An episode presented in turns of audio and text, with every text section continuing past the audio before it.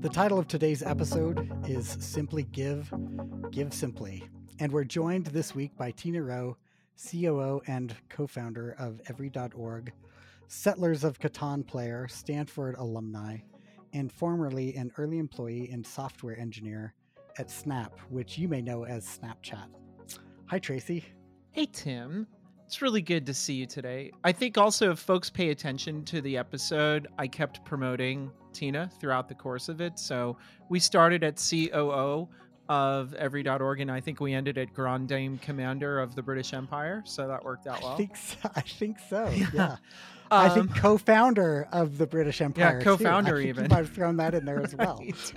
uh, folks, this episode's incredible. It's a little longer than our usual one, but what we want to tell you is that there are incredible people out there putting their intelligence together to make things as simple to give to nonprofits as it is checking out with your mobile phone. Uh, we cover so much philosophical and practical ground, and what ties it all together is the understanding that as leaders and business professionals, especially those in service to the impact economy, we will elevate each other more when our values and actions focus on meeting each other where we're at. It's really, really easy to look at things like DEI movements, business ownership, software development, and cryptocurrency. All of these are topics we cover as siloed from each other. But the real lesson here that we take away from our time with Tina is that the connections between these are what strengthens both our purpose and our goals. This is a values episode and one that you really shouldn't miss. Hey, everybody. We're here today with Tina Roh, who, amongst many, many, many experiences, is co founder and chief operating officer of every.org. I love it when we head into a recording session laughing uh, because oh, yeah, totally. it means we're sufficiently doing our job of either asking the right questions or being a total pain in the ass, one of the two. Tina, I yay. I really want to ask you first and foremost, um, you have done so much and your experience going from hard code to co-founder and what that journey engendered for you I think one of the things that folks would really be interested in is understanding as other business leaders what what does that look like for a person to get where you are? And how does that play itself out when it comes to the complexities of gender and race in IT and you know because I'm on a roll here like what does that mean? What lessons do we need to learn as an industry to keep more people doing as many things as you have Oh my gosh, thank you so much for for the generous introduction. Um yeah, so I I do consider myself a woman of color and um, I am an immigrant. Um, I think, given the intersectionality of my identities, um, there are certain things that I faced, uh, especially in my earlier years in my career as a computer science student at Stanford, and then um, working as a software engineer, I I did feel um, a lot of, I guess, like imposter syndrome and required a lot of guidance from both my peers as well as my mentors um, to really grow in my self confidence as a software engineer. And then that allowed me to you know step back for a moment and say what am i doing with the skills that i've learned and the technology that clearly impacts the world in a big way? Um, and so i think it was really the guidance through my peers and through my um, mentors and specifically at stanford i was able to go to the office hours of professors who were also women and in some cases I, I was really struggling at a class and I, I wanted to quit but they would say hey you should stick around. Um, so i think it's just not putting I, I try not to put myself onto a pedestal and I don't I try not to put other people onto a pedestal, but but really seeing everyone is struggling, but I also think that um, these are also challenges that could make you stronger and make you learn more.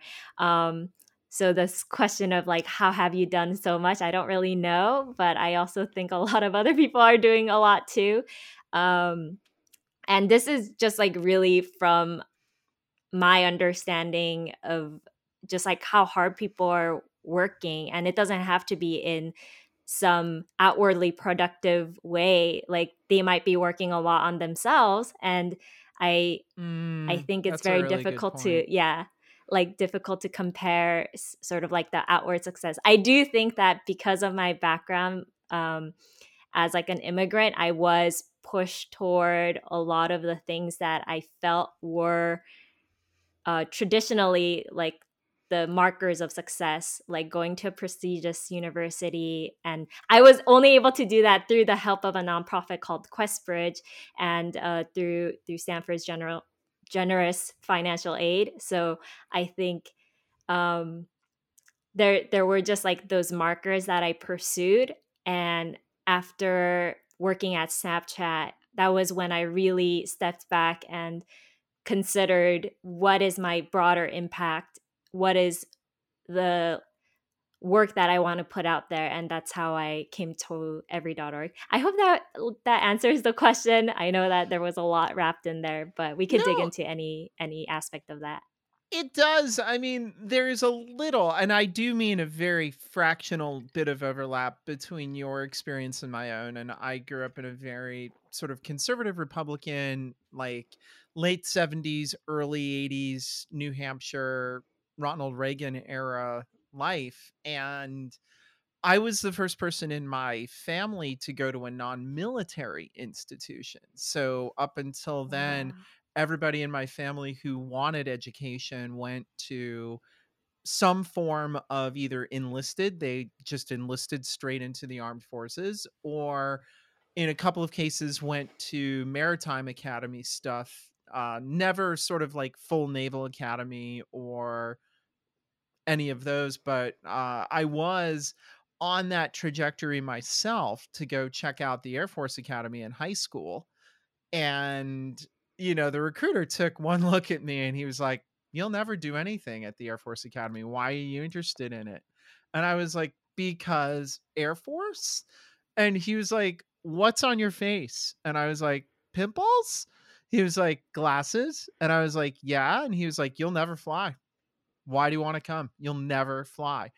And I did visit the academy, and it was actually profoundly scary. I, and I do mean profoundly scary. If if you could, in that era, if you could have hybridized the worst of tech bro culture with the worst of like jingoism with the worst of evangelical protestantism that was the air force academy and I was like, "Oh God, this is definitely not who I am." Um, just trying to imagine you at the yeah. Air Force Academy. Yeah, like, and all I've got for reference is Top Gun, and I just can't like I, I I can't I can't fit it in there. No, I saved like, that for my driving know. now.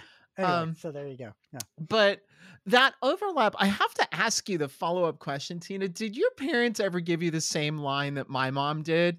And that was, she's like, Tracy, you take the first job that's offered to you and you just work it and you be grateful that you're employed because you have a job and you take what's offered. Do you understand? Like, that is just such a bullshit narrative now that, like, it took me like a good 10 or 15 years of my career to unpick that. Uh, did you get any of that kind of stuff from your folks as well? Yeah. Um, so a little bit more about my background. Um, I was born in Korea and I was actually raised by my grandparents who moved to America and my mom passed away at an early age. So my dad, he was like a traditional Korean salaryman, didn't have much time to take care of me and my brother. And one of my mom's dying wishes was for us to study in America. So my grandparents actually adopted me um, and my brother. And so they raised us on very conservative Korean Christian values. Um, and I think because there was an additional generation gap, sometimes they would have more of an understanding that the world is different because, you know, it's like two generations, like they came from a warring period and had to survive that. Um, and already the Korea that they knew was so fundamentally different than sort of the America that we were living in. So I think they understood that there were certain things that were going to be different. Um, the main lesson they, they did say hey pick these jobs over these other jobs and they really wanted me to be like a nurse or a teacher i'm so happy i didn't too. go down that yeah It was like doctor, lawyer, or military or engineer, and those were like the that was the palette of choices. Yeah, and actually, they did not understand computer science when I said I I wanted to be a software engineer. They just were like, "No, you should be a teacher or a nurse. Like, I think you you would do better." Um, because they they grew up with this idea that women cannot or should not like step forward into a career, and I'm so glad that I didn't do that. And um, I think America allowed me the opportunity to really cultivate that because the culture back then was um, a, for Korea. And I, I know that some things are still similar, but um, the culture was that you know women are more of the house housekeeper and uh, they don't really like prioritize their career in the same way and they definitely did not understand computers they definitely did not get why i would want to work like on a laptop all day or a computer all day um, but uh, essentially like it, as you said the world is so fundamentally different now um, people don't just go into one company and work the rest of their lives there because uh, companies you know no longer like retain people as long and people also probably are better off by moving companies every several years um, both in terms of like their career and just to get a diversity of experiences um, so yeah. How do I they think- feel about your career now? Yeah, I mean, what's the reflection Oh. in 2022? Yeah, um both my grandparents passed away unfortunately during the Mm. pandemic. Oh, Um I'm sorry to hear that. yeah, I I definitely learned a lot. Um I think the main radical lesson that I had was making peace with death, um, which is a very strange thing um, to say. But as I mentioned, like my mom passed away at an early age, and sort of the contrast and the peace that I was able to get at this time, it was very, very different. Um, and I think that death, in some ways, like makes life so much more beautiful. Um, so that's kind of where I'm at right now in terms of sorry for the for the tears, but yeah. No, No, no. it's No reason to apologize. I was Um, not expecting like that as an answer. I just wasn't. Like I think um yeah, I'll just say yeah, there's some overlap with 70s and 80s, you know, Catholic upbringing, Irish Catholic upbringing, you know. yeah. because grandma was the one who was the second generation uh, person in my family uh, and you know the deep kind of conservative catholicism just got passed down and you know that whole idea that you everything you do reflects on the family was like Mhm. instilled in me from For the get-go so everything i was you know when i came out my mom was like what will the family think when i got my first Yeah. tattoo what will the family think you've mutilated yourself like it's it's all of these layers Mm-hmm. of complexity that don't apply to the world that we're in now uh, because hopefully the world that we're in now we've all had that journey of focusing on what's really important yeah. Tina, I um I'm gonna change directions just a little bit. And Yeah. Tracy, I love it when you do voices. Like it's one of my favorite things. Um the kids But- love it when i do my mother too yeah, it's it's really good. It's really good. Um so Tina, you you went to um you went to Stanford, which is prestigious and hard to get in. Um and then you worked at Snap, which also well known, hard to get in. Um and you've now co-founded a company which again is like not that many people do uh, what what you're doing, and so um, it's it's interesting. You you you have done like very extraordinary things in some ways, and it feels like it feels like that hasn't gone to your head. If I'm just like being really straight with you about it, just it just feels like yeah, I just did the next thing in front of me, uh, and I think that's really impressive. But I would I'd love to hear a little bit about how did you know how you got in first to Stanford. Um, you know, like what was it like getting a job at Snap, and then um, you and I in another conversation talked a little bit about your exit from Snap, and I found I found that really interesting. So I would love for yeah. you to to talk a little bit about that as well.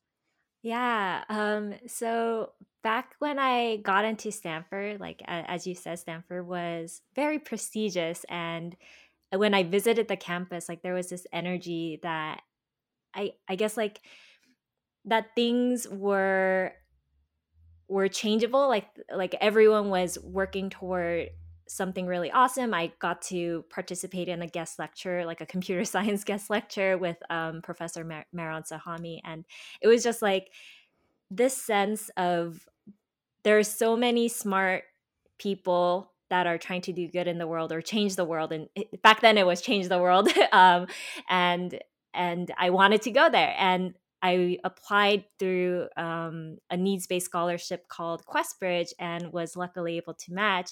But to get there, I did have to work my butt off. Um, I definitely was on the track of like checking off academic boxes. Um, especially at the high school that I attended, um, it, it was a very standard thing. Like people really optimize their like test scores and things like that. But once I got to Stanford, like my worldview changed so much. Just the people I met from all sorts of backgrounds, you know, like some people from abroad. Um, and I really tried to meet as many different types of people as possible and jump out of my core sort of comfort zone, which was sort of people that looked like me um, and came from similar backgrounds as me, to really just everyone. And um, you know, I was able to kind of break out of this bubble that I was raised in. And um, every time I would come back home, I would just have radically different ideas and worldviews. It was a very interesting time um, for my family. And um, I think that's when I, I uh, there was a lecture that um, said computer science is one of those things you can do where with little more than a computer and some in, some electricity you could create something from your mind and then with the power of the internet you could distribute it across the world. And that blew my mind right? Like you don't have to you um and I, I have so much uh, admiration for people who do like physical work and labor and trade labor, but I, I definitely not in my skill set. So I could code and um, bring something to life and i was sold by that and um, how i got into snapchat was through uh, section leading so section leading is a mm. undergraduate mm. ta program essentially for the introductory computer science courses um, and the founders of snapchat were originally from stanford and it was spreading across the campus um, and back then it was kind of joked as a sexting app. Um, but I already knew from my friend groups that we were using it for much more fun purposes. Um, so I had to take a quarter off to be closer to home. Snapchat was uh, located in Los Angeles. I was from uh, Orange County area, so I was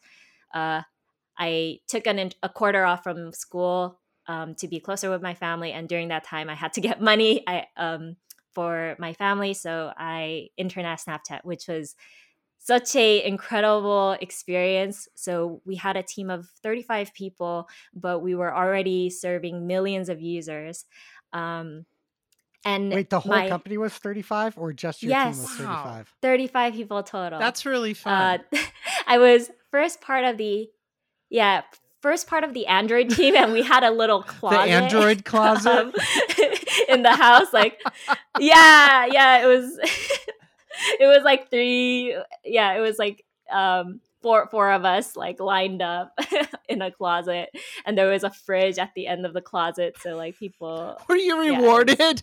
Yeah, like, anyway, it was, was it so like fun. after every twenty lines That's of code, amazing. you could get a coke or something? Is that how that worked?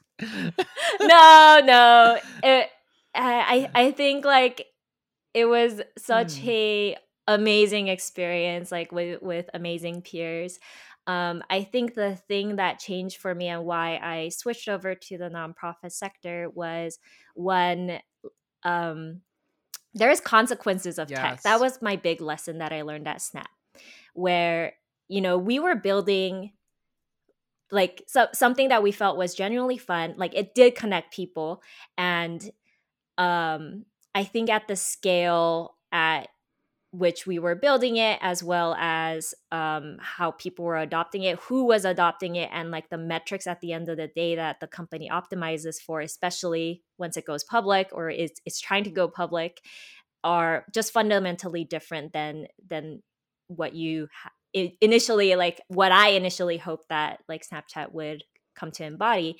I have a lot of respect for the company in in its inclusive camera nowadays and a lot of the work that it's done.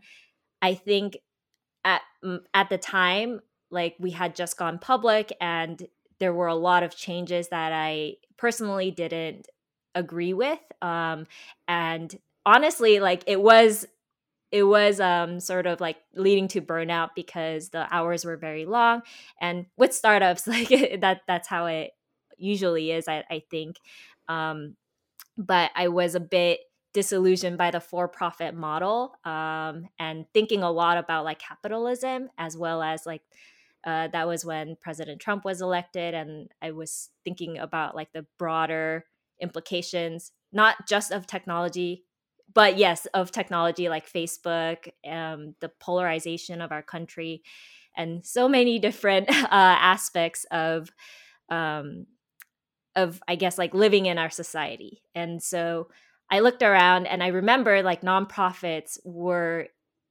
at the core of my success, and I wanted to bring back the works of technology that and the skills that I've learned in technology to the nonprofit sector. And at the time, um, my so, a few of my peers, so Mark, our CEO, literally was from my freshman dorm. Um, we studied computer science together, stayed up late nights, uh, working on problem sets. He had a similar s- sort of um, hope, and he brought me on board for his project at the time, which was a very different project. Um, it was a blockchain project for universal what? basic That's income. Um, but yeah, Whoa. really, really Wait, head up in that? the clouds though. Um, I so we had a very hard time uh, creating Hmm. value mm. for the for the coin. So I think it was at a period where we were kind of at the end of that project. I think. Um, and we met uh, Expa, which was a startup studio, and they were hoping to create a nonprofit wing. Um, and so they hired us on as a team to kind of go and talk to nonprofits about a different, completely different product as well. It was a donation tracking uh, system on blockchain. and once we started to talk, talking to nonprofits and interviewing nonprofits and givers, it was clear that that was not what they needed. Um, per usual, uh, just creating technology in a void is not productive. And it was clear to us that what we can help with is bridging the gap between nonprofits and their current state of technology with what we kind of built our skills around, which is like modern tech. Um, and our other co-founder rahul uh, he worked at nuna which is a health startup uh, working on like medicaid data. And um, he had also worked on several other startups before and also kind of similarly going through a you know for-profit model maybe not the best. And we really all wanted to align ourselves with the nonprofit sector for various reasons mine is a very personal one. Um, and mark and rahul i think it, it was fr- like Rahul had already always been interested in UBI and and in nonprofits, and same with Mark. Like they've been he's been donating to nonprofits for a really long time. So um, I started talking to them, and I had been more of a person who volunteers time rather than donates money because I didn't have money for the longest time. Um, but I was I was blown away by the amount number of nonprofits that I didn't know and um, how everyone kind of approaches giving in a different way. And uh, we interviewed you know donors at the five dollar level people who don't give anymore because they don't have the means to all the way to six figure seven figure donors and i think it made me want to go into the nonprofit sector because that's where the helpers are and i wanted to help the helpers. So we created a nonprofit for nonprofits and our whole mission is to create an accessible giving infrastructure to help every person and organization use technology for good because we believe that technology is an amplifier and we wanted to amplify generosity hope and good. Um, so that's kind of how i ended up at every.org uh, that's amazing and um, yeah i i love I, I like there's lots there but i love that you yeah. were in a closet on the android team with sodas at the end like I don't know why, but that always just captures my imagination. The origin stories of of those kinds of things. Um, it's interest. It's interesting, and I want to just touch on this because Tracy and I talk a lot about tech for good, and I think that we we don't often talk about tech for gain. And I don't want to say tech mm-hmm. for bad because I, you know, I'm an economist, and I think that like I understand the core inputs of profitability, but it is tech mm-hmm. for gain and it feels so much easier in some ways like like when when people can feel like what they get out of it it's just so much easier to create products that they want to use and i and i think when you look at snap um uh, it, it's one of those places where people didn't know how to stop using it in a way right and i think that that's it's it's i guess maybe just philosophically interesting that it's easier to create tech for gain oh, than tech for absolutely, good. Absolutely, um, and and and I I don't know. I, I feel like I rediscover this like every other year or so because I've I'm always thinking about tech for good. Um, and it does feel like it's so hard to use, and I think I forget. Like I, I often go to, you know, there's uh, there's less professional development. There's you know less digital literacy and all of that but i think also the core inputs is just is harder to want to use in some ways yeah. um so I'm, I'm curious if you found that yeah. when you were building it yeah i think one thing is that people like something like snapchat it takes a lot more people than you might imagine as like a teenager to build it and support it and create something that is easy to use, you know, quote unquote. Um, and I think that tech is cheap on one end, which is like servers costs are lower than ever.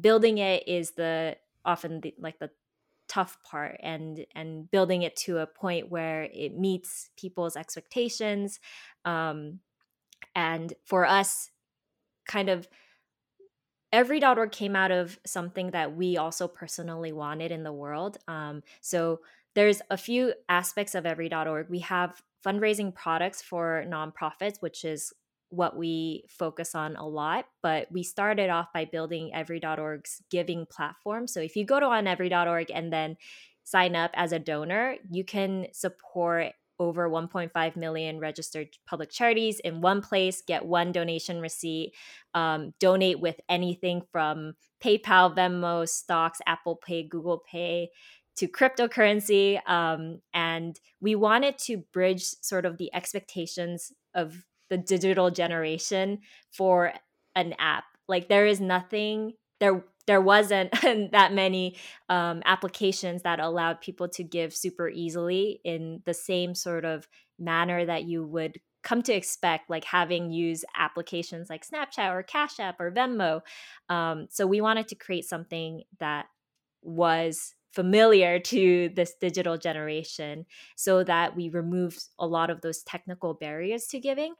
Um, and then I think you are completely right in, in that it is easier to grow a for-profit model um, because it scales with with the product and you know there's a lot of products that are geared toward nonprofits that they have to pay a lot of money for um, and for every single payment method that comes out they have to figure out how to implement this new one. Like you need a paypal button you need a crypto donate button you need a stock donate button and we were like this should not be. Nonprofits are literally the ones that are solving society's biggest problems. Why isn't the baseline you know higher? And and oftentimes it is because of like the gaps of building technology. Luckily all of our co-founders come from a technology background so um, we were able to kind of bridge both of the technical aspects and then looking into the operations like how do we automate as much of this as possible for nonprofits so that they can focus on their mission? And one of the aspects is say like for cryptocurrency right now uh, the regulations require nonprofits to file file all these IRS forms that were frankly No, not made for cryptocurrency. and so it's no, a form no, 82 82. My CPA was like, "Do you have cryptocurrency?" I'm like, "Well, according to the blockchain, I have cryptocurrency." And he was like, "But what's the value of it?" And I'm like, "That's a really interesting question." Yeah. Yeah. And and for the nonprofits, they have to file these forms and Yep. uh, take on legal and regulatory burdens. And so we were like, oh, we are a nonprofit. We could actually be the intermediary for nonprofits. So they can just accept the cash grant that originates from cryptocurrency, but similar to donor advised funds, every.org is the recipient. So we can just handle all of the compliance aspects and then send them cash. Like that is, that should be the baseline, right? Like a nonprofit shouldn't have to figure out all of the new technologies. Like I have nonprofits asking me some of the deepest questions for crypto and I'm like, are you are you a crypto enthusiast? Sometimes they're like, no. And I'm like, you don't have to understand all like you don't have to understand like proof of work in order to accept cryptocurrency support from your donors. Um and I think I think it's because of this standard that we've created in the sector that like nonprofits don't have similar access that for profits often do, I think, because of the price. And frankly, some of the nonprofit software is more expensive. I think things are changing now, and um, a lot of software is available at on a tip basis or or as a percentage basis off of actual transactions that are done which I think is a, a lot better than like paying a ten thousand dollar fee up front and and not knowing whether it'll serve your mission. Um, and then this like sunk cost fallacy because there's a lot of tech that they implement and then they don't want to move off of. So we wanted to create every.org as something that could exist alongside and then they can adopt components if they need to. So if they're missing a crypto button, you can use the every.org crypto button. It's completely free. We don't take any fees and it's just like the conversion fee on the conversion to cash. If you need a stock donate button, then you can take that. If you need an all-in-one donate button, we also have that. Um, so I, for us, it was how do we make tech serve the nonprofits, not just fix one technical problem that a nonprofit has, and how do we make tech accessible you at the end of the day? are so preaching to the choir. I have like this bullet point. yeah, yeah. It's amazing. I'm Please like, just yes, like keep going. say I'm, again. I'm just the whole podcast. Fuck I'm just like I'm just gonna nod. Yep. There's vigorous, vigorous nod, vigorous nod. um. You, well, I mean, okay. So I want to unpick about three or four things. Uh, one is Mhm. You have and I do think it's important for folks to understand that every.org is a nonprofit. And that Yes. model of meeting what we call the impact economy, but is that loose amalgamation of nonprofits and organizations of various statuses and configurations coming together to change the world. The more that entities understand how to meet the impact economy where it's at and being a nonprofit serving those entities is one of those ways.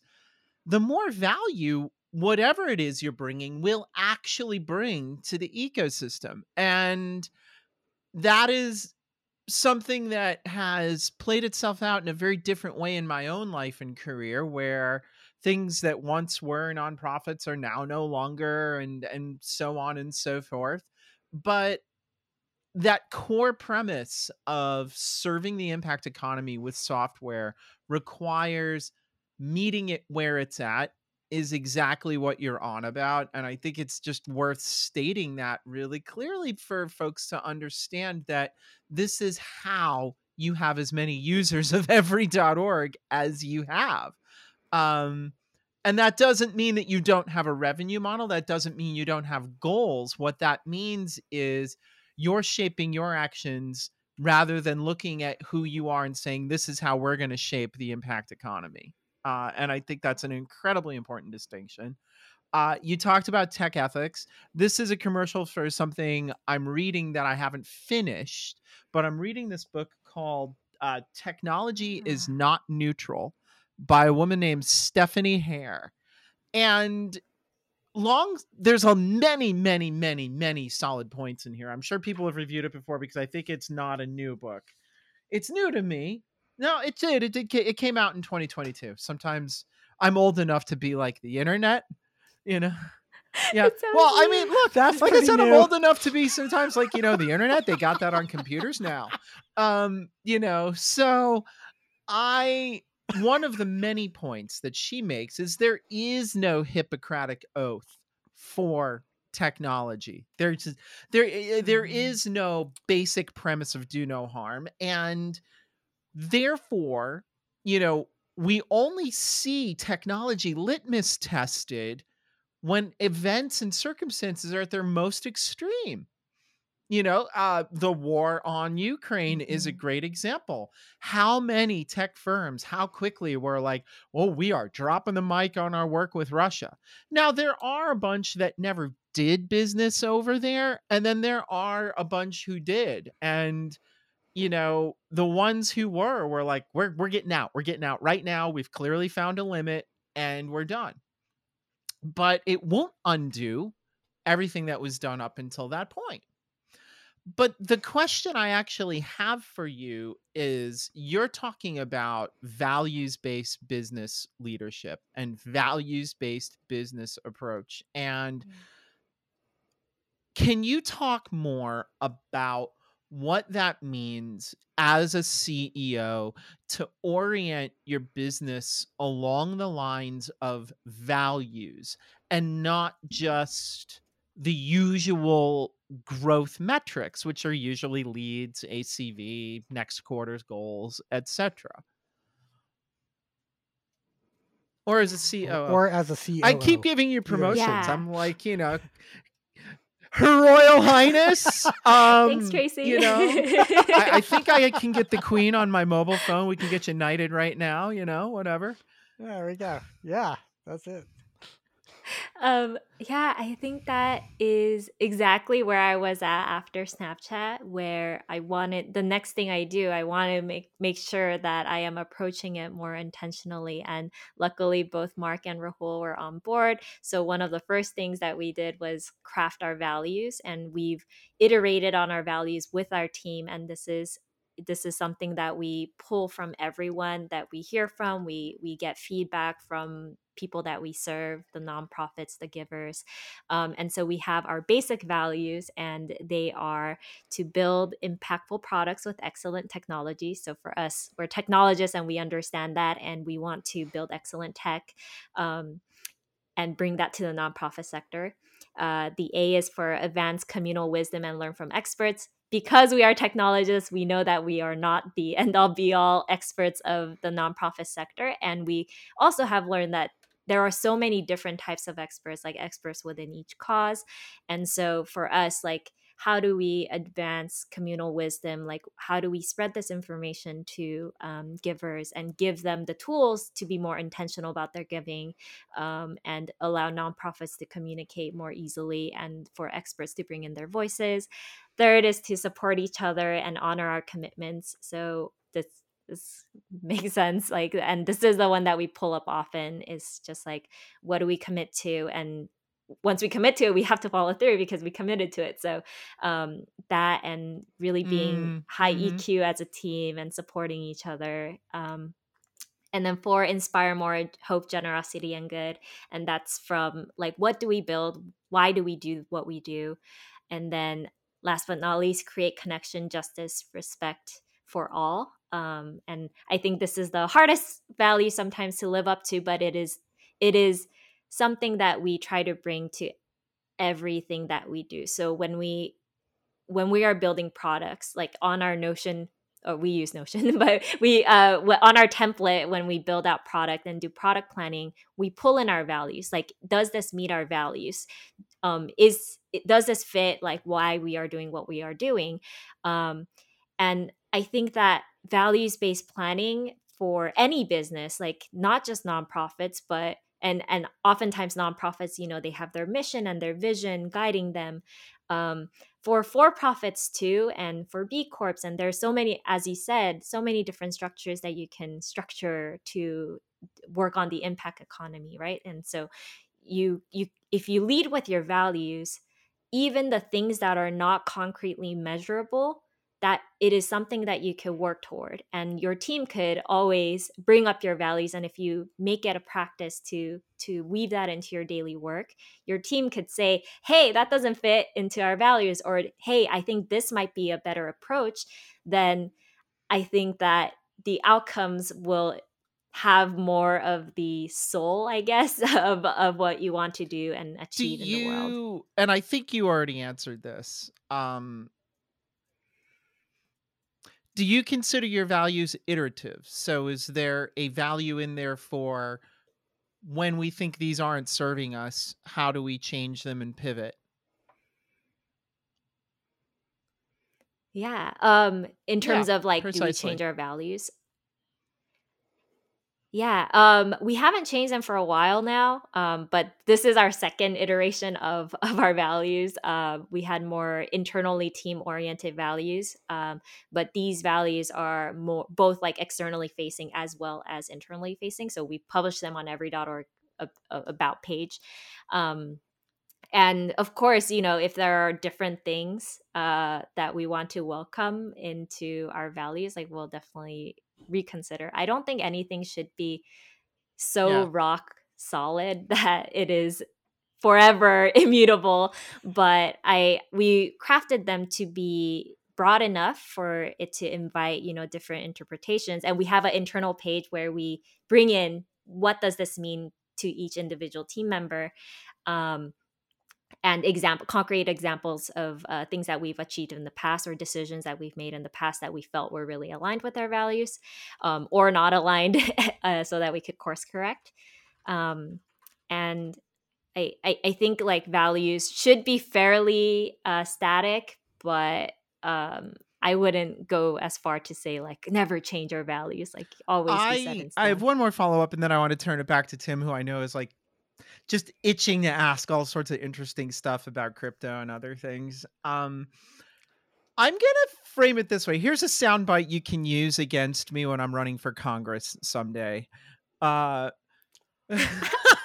Hold on, inclusion sucks. Inclusion right, sucks because it's so hard, right?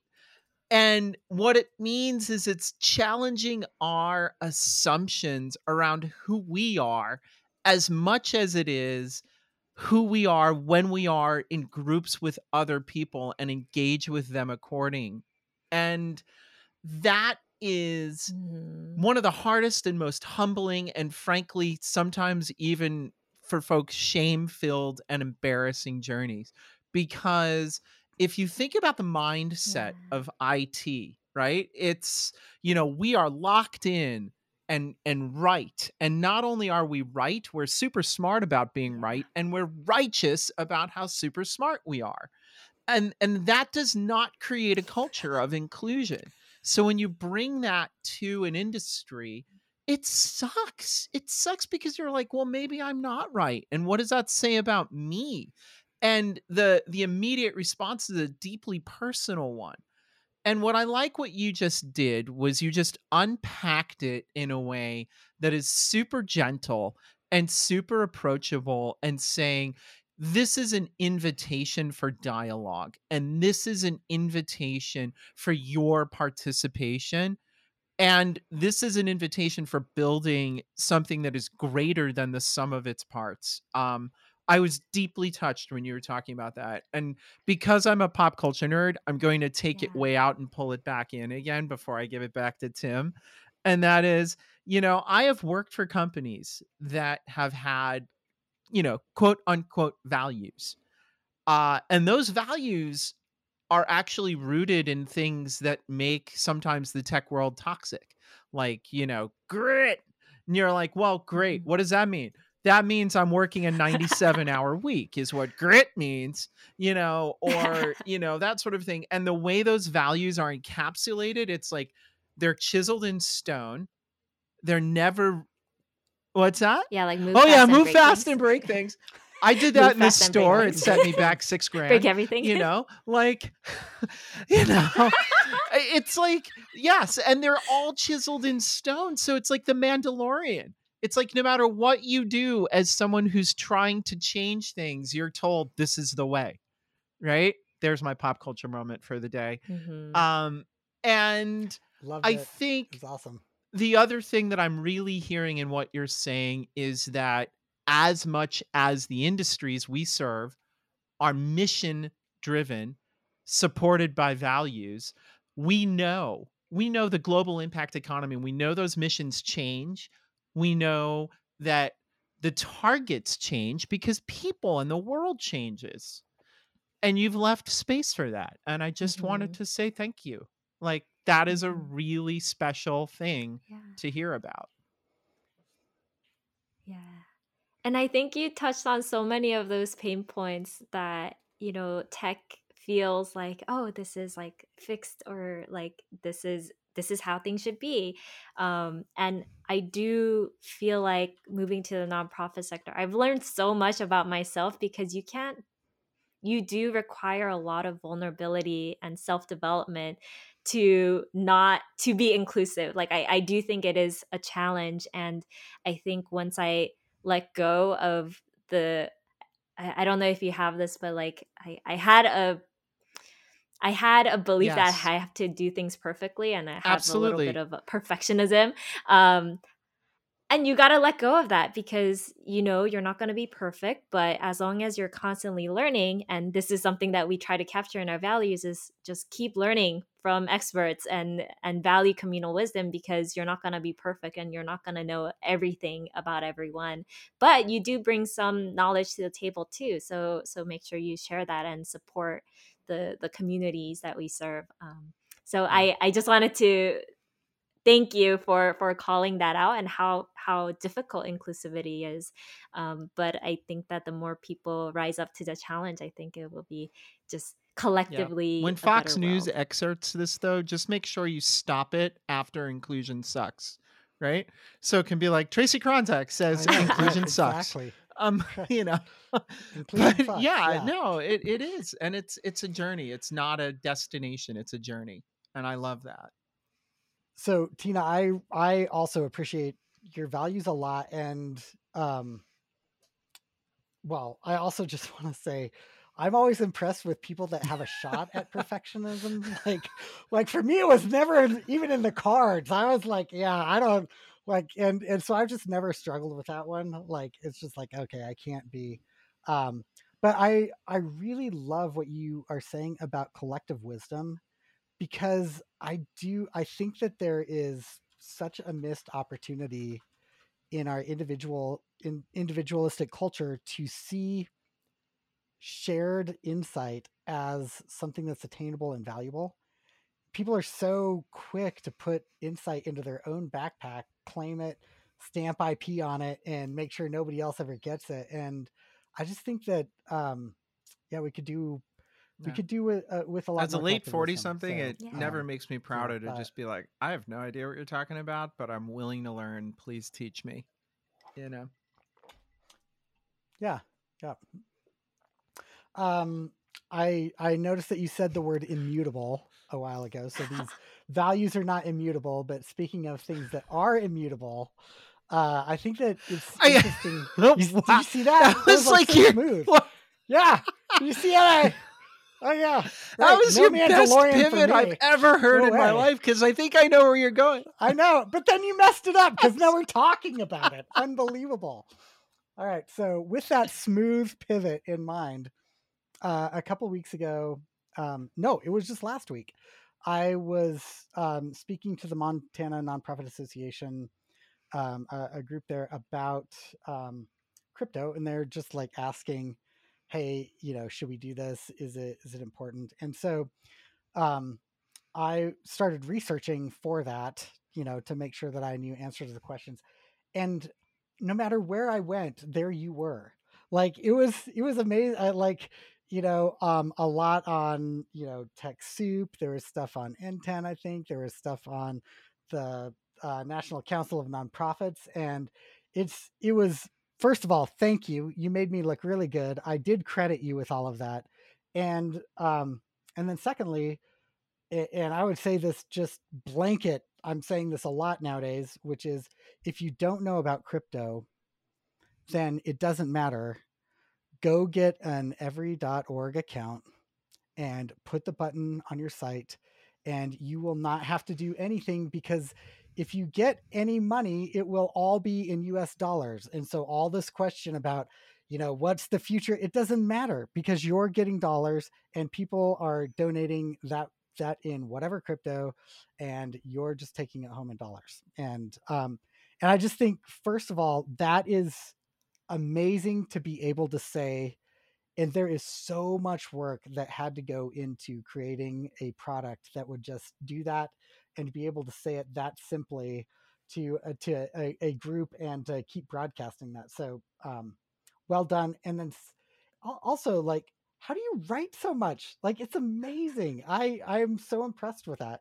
Do you feel like just honestly is that like a core gift of yours is just writing? Is that is that easy for you Yeah, I I like writing, um, especially when I have time. So, what one of the things that you know I am working on is like public speaking, but writing is definitely an easier skill for me.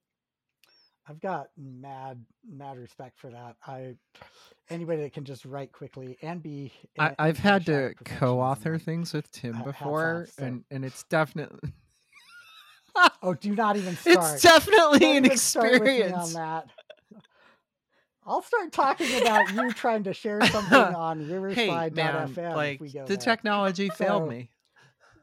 There we go. uh yeah. Uh-huh. Okay. Um my question though to you Tina is do you believe in crypto? Yes, I I personally do, and then also I thank you so much for sharing about every.org to the broader community, and um, I think I think one one thing is that crypto is here to stay in some form. Um, I think we don't know necessarily which coins will make it at at the end of like 10 years or so, but um, you know, Chris, crypto has been around and the technology is awesome. So I I, de- I definitely think like a crypto is going to be here to stay and uh, President Biden's recent executive notice like basically said, you know, regulators are going to be looking at it, but nothing that says like we're going to delete crypto from ev- ever existing on in the, in the US or something. So I I think people um I, I think we're still figuring out things like regulations uh, and luckily you know the irs has some clear guidelines of crypto for nonprofits purposes so um, every.org itself keeps an eye out on those regulations for nonprofits. I don't think all of us have to all be tuned in into what what is happening in the crypto news every single day um, and we're happy to do that and our accountants are up to date and our our lawyers are up to date on crypto. So i think you know like sharing that knowledge as much as possible I, uh, whether it's through blog posts or through webinars um, is one of our missions too just trying to make it not scary for nonprofits um, because it is a tool that is now available for nonprofits and it is doing a lot of good like I last year alone, over $1 billion has been donated because of the Ethereum founder. And each year, like other than him, there's hundreds of millions of dollars that are being donated in crypto for Ukraine, like hundreds of millions of dollars, I think. Um, and I think that so on every.org itself, like so far since launching the crypto product in um, 2021 we it's become our most popular donation method on the site more than credit cards and more than bank accounts. Um, it is right now accounting for 42% of our donations. Yeah because especially because there are some larger donations. Um, there aren't a lot of platforms that crypto donors can can turn to to support any of the 1.5 million public charities. So um, they often go to every.org and find their favorite charity and and donate there. Um, and that's over seven million dollars. Um, so I think there is enormous potential in crypto, especially of because of how tax advantaged it is. And this is also something that nonprofits are educating and need to educate donors on is that you know they might be able to donate more in crypto than if they were don- able to donate in cash because they don't have to recognize capital gains tax. They can deduct possibly up to the full fair market value. Um, so if they were to sell it first and then donate the proceeds it's going to be way less. Um, so i think that that's that's one piece that is a useful tool for nonprofits. And a lot of crypto donors are more charitable and so I see a lot of crypto groups, NFT groups that donate a portion of their proceeds to charity and many of them do so through every.org and I think that is really awesome to see and maybe it is because the groups that are attracted to crypto tend to be um, kind of wanting to change the world in some way. Uh, so maybe that's that's why they they tend to give more, and I hope that trend continues to grow too. And almost every chain has some kind of foundation that they've got set up that is, you know, pooling small amounts of, you know, um, of coins, and so those over time have become real. Especially the Ethereum and Uniswap are like really enormous, and so. Um, by the way, I love the endowment that they have out there, where it's the, yeah. a DAO, uh, distributed yeah. autonomous very, very organization. So, um, yeah. Oh yeah. yes, thank you. Yeah. Um, and I think the the other point that I was making to the group that I was talking about with crypto is that the the thing to understand is that um, the the big win here is not crypto. The big win here is the donors who want people to who want to be able to give in a currency that is very meaningful to them. And I think it's really easy to miss like these are these are people who who have been doing this for a while a lot of them. It is a weird side pot community of visionary people and in their world they see what is coming in terms of blockchain as the most powerful technology that we will experience probably in our lifetimes and and people are asleep to it and thinking that it's about you know dogecoin. And i, I think that if if nonprofits um, if nonprofits learned a little bit or even brought in a you know a major donor crypto major crypto donor officer that went out and nurtured relationships for people to give in their preferred crypto there would be an, a, a, a huge advantage right now because you know some nonprofits are accepting crypto a lot of them are accepting them through you but not enough of them are actually saying these these donors out here are generous people who don't know what to do with their coins, except they don't want to convert them to dollars. And well, that, Tim, like, taking it all the way back to them, an earlier part of the discussion, so, um, I think you just hit the nail on the head, and that is you're meeting these folks where they're at.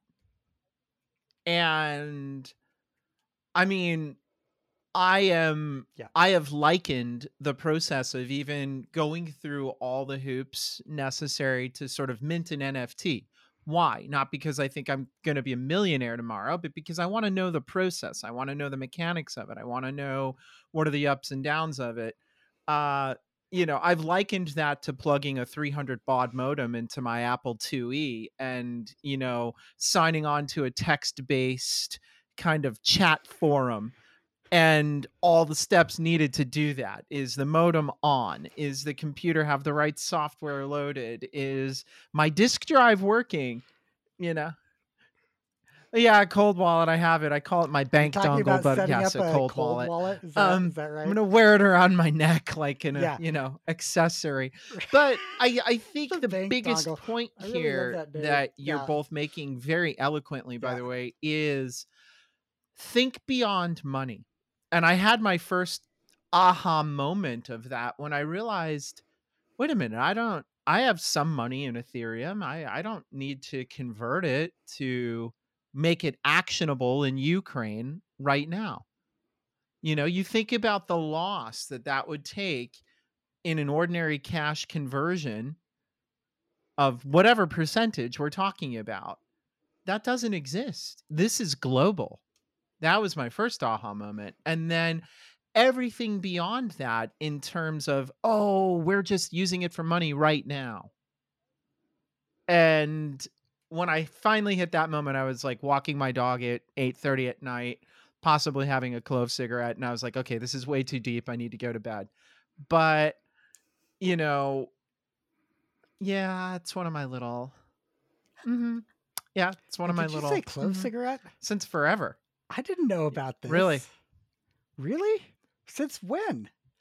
Like, it's Yes, really clove cigarettes, doka, Oh, cigars, 'cause pipes. You like I can't do anything so- normal. I can't do anything normal. Sorry, it's got to be, like, you know, we're, yeah, We're so off the yeah. I was having this now. revelation, Right. and Anyway, I'm sorry. So you were you're having you know, this revelation during when you look beyond Smoke. money, when you look beyond cash, and you look towards enabling agency and and giving people means by which to enable agency quickly, that's just the tip of the iceberg when it comes to what's being enabled with cryptocurrency for the impact economy.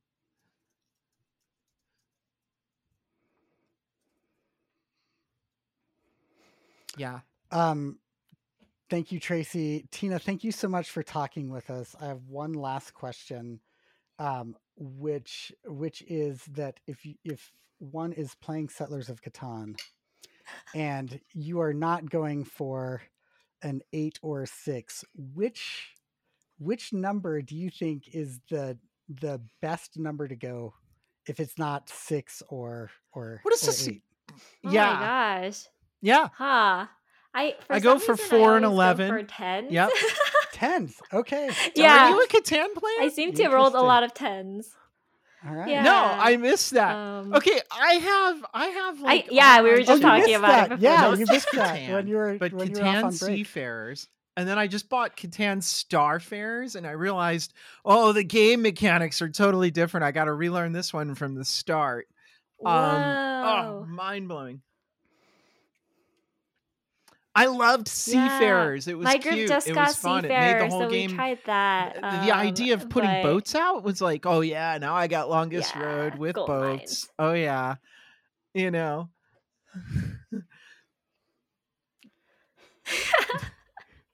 But did you have Settlers of Canaan? No, Because that was the move that your household, I think we ended up with a Settlers of Canaan at one point. that was a move that your dad pulled on But me. that was, night. that was like twelve he brought down the and- sword of yeah, Cain and Abel on me. yeah. What? No, no, no. That's no Settlers. Oh yeah. Okay. Well, there you go. Um, thank you, Tina, so much for the work that you're doing. Um, you and and the co-founders. It is exceptionally um, good software for nonprofits to use, and um, we're really grateful for what you've done in the community. It's been such a pleasure to get to know you. Thank for thank you for all that you've written that's out there for us to copy and look smart with. Um, and really, thanks uh, for joining us, and uh, we're excited to see what's next for you.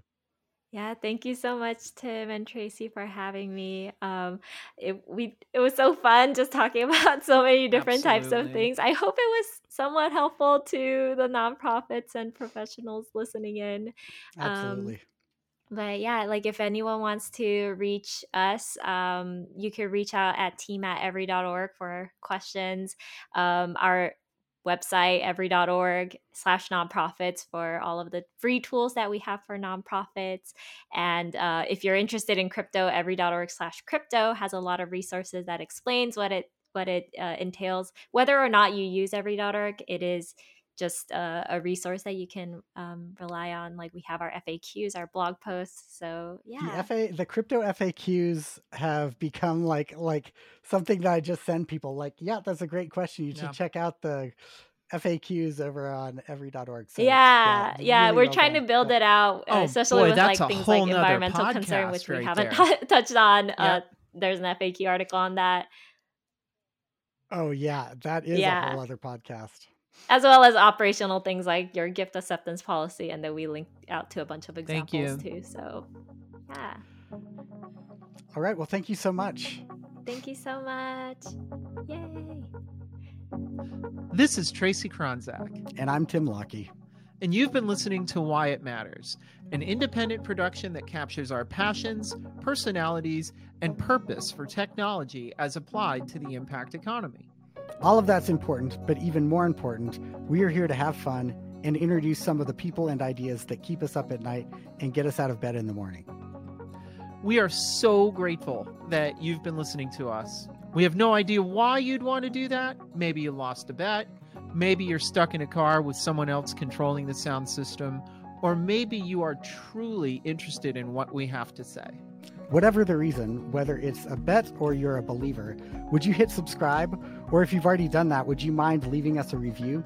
And if you're really brave or want to punish someone, please recommend this podcast to your friends, enemies, and family. And all kidding aside, thanks for tuning in, and we are so glad that you're here.